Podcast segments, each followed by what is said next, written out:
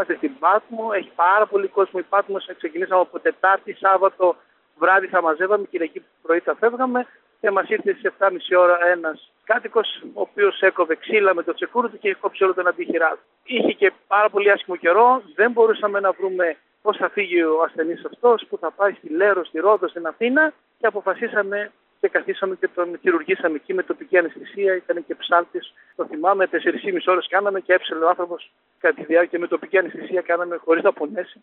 Πήραμε αυτή την ευθύνη. Ένα παρόμοιο περιστατικό στους φούρνους, ενώ τα είχαμε μαζέψει όλα και τρεις η ώρα ερχόταν το καράβι μεσημέρι να μας πάρει. Δύο η ώρα είμαστε όλοι έτοιμοι. Κατεβαίνει ένας με ένα γοτικό, μας λέει ρε παιδιά, πονάει το στήθος μου. Βγάζουμε πάλι, γιατί έχουμε όλο τον εξοπλισμό μέσα στα φορτηγά που έχει και μασογραφία. Βγάζουμε όλο τον εξοπλισμό, κάνουμε καρδιογράφημα, ο καρδιολόγος, διαπιστώνουμε έφραγμα, ειδοποιούμε το ελικόπτερο από τη Ρόδο.